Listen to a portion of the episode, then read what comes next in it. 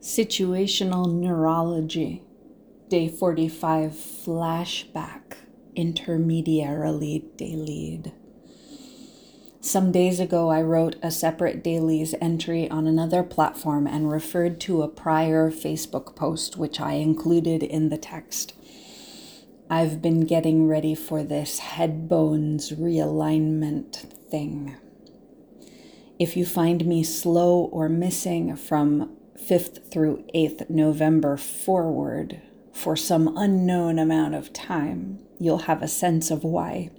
Recovery will proceed likely non linearly, non linearly, non linearly. At whatever pace recovery proceeds.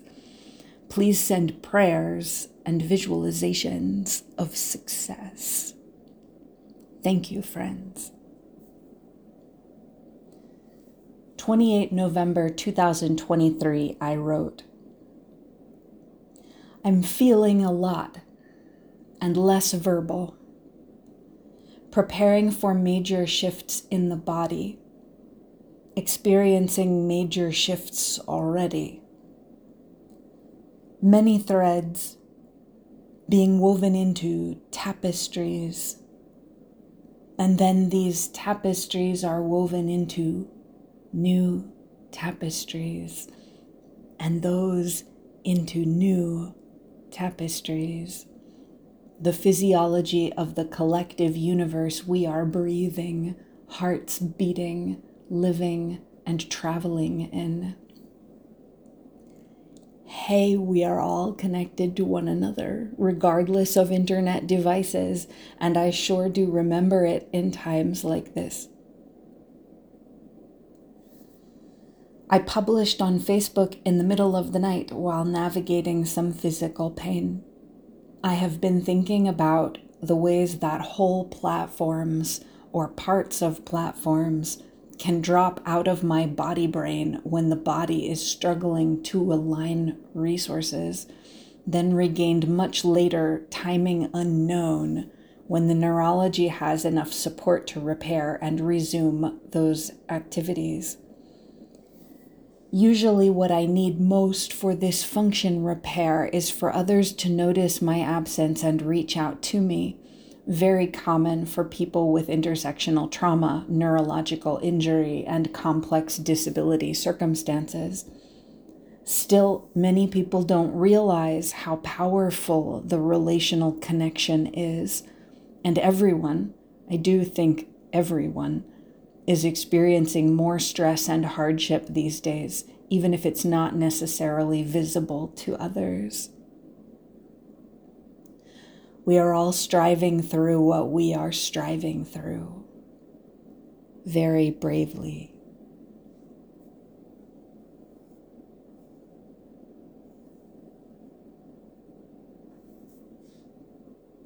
From Facebook.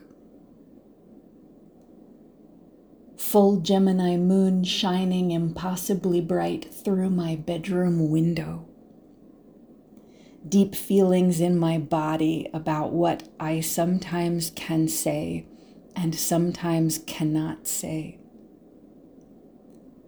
The sense of the responses that are finally conveyed to the world outside my body, and the responses that live inside my body that haven't yet found the conditions necessary for emerging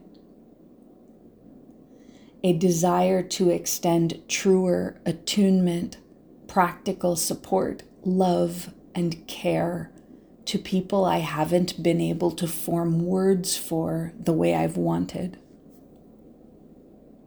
The urge and activation towards social interactions that would need to take place on a particular electronic platform if my body could do that, if my brain could think it and while for whatever amount of time that isn't accessible, still those relationships are dear to me and you who are reading. I hope we will all find one another again. the digital social spaces fake a kind of relationality that isn't really happening the way it might seem to do. The machine may read me as seeing something or make it seem like I should have seen something, but that doesn't make me able or sure to see it, to recall or be able to think it in the midst of challenges or to track my interactions beyond faint impressions and fleeting connectivity and momentary miracles. I am grateful for the miracles. I flow or hop from space to space, platform to platform, to see which of my neural sets have greatest ease of function. Sometimes the answer is none, sometimes some, often unexpected outcomes. I wonder a lot what my world will be like once we move my displaced head bones into alignment. I'm not assuming anything, but I am drawn to adventuring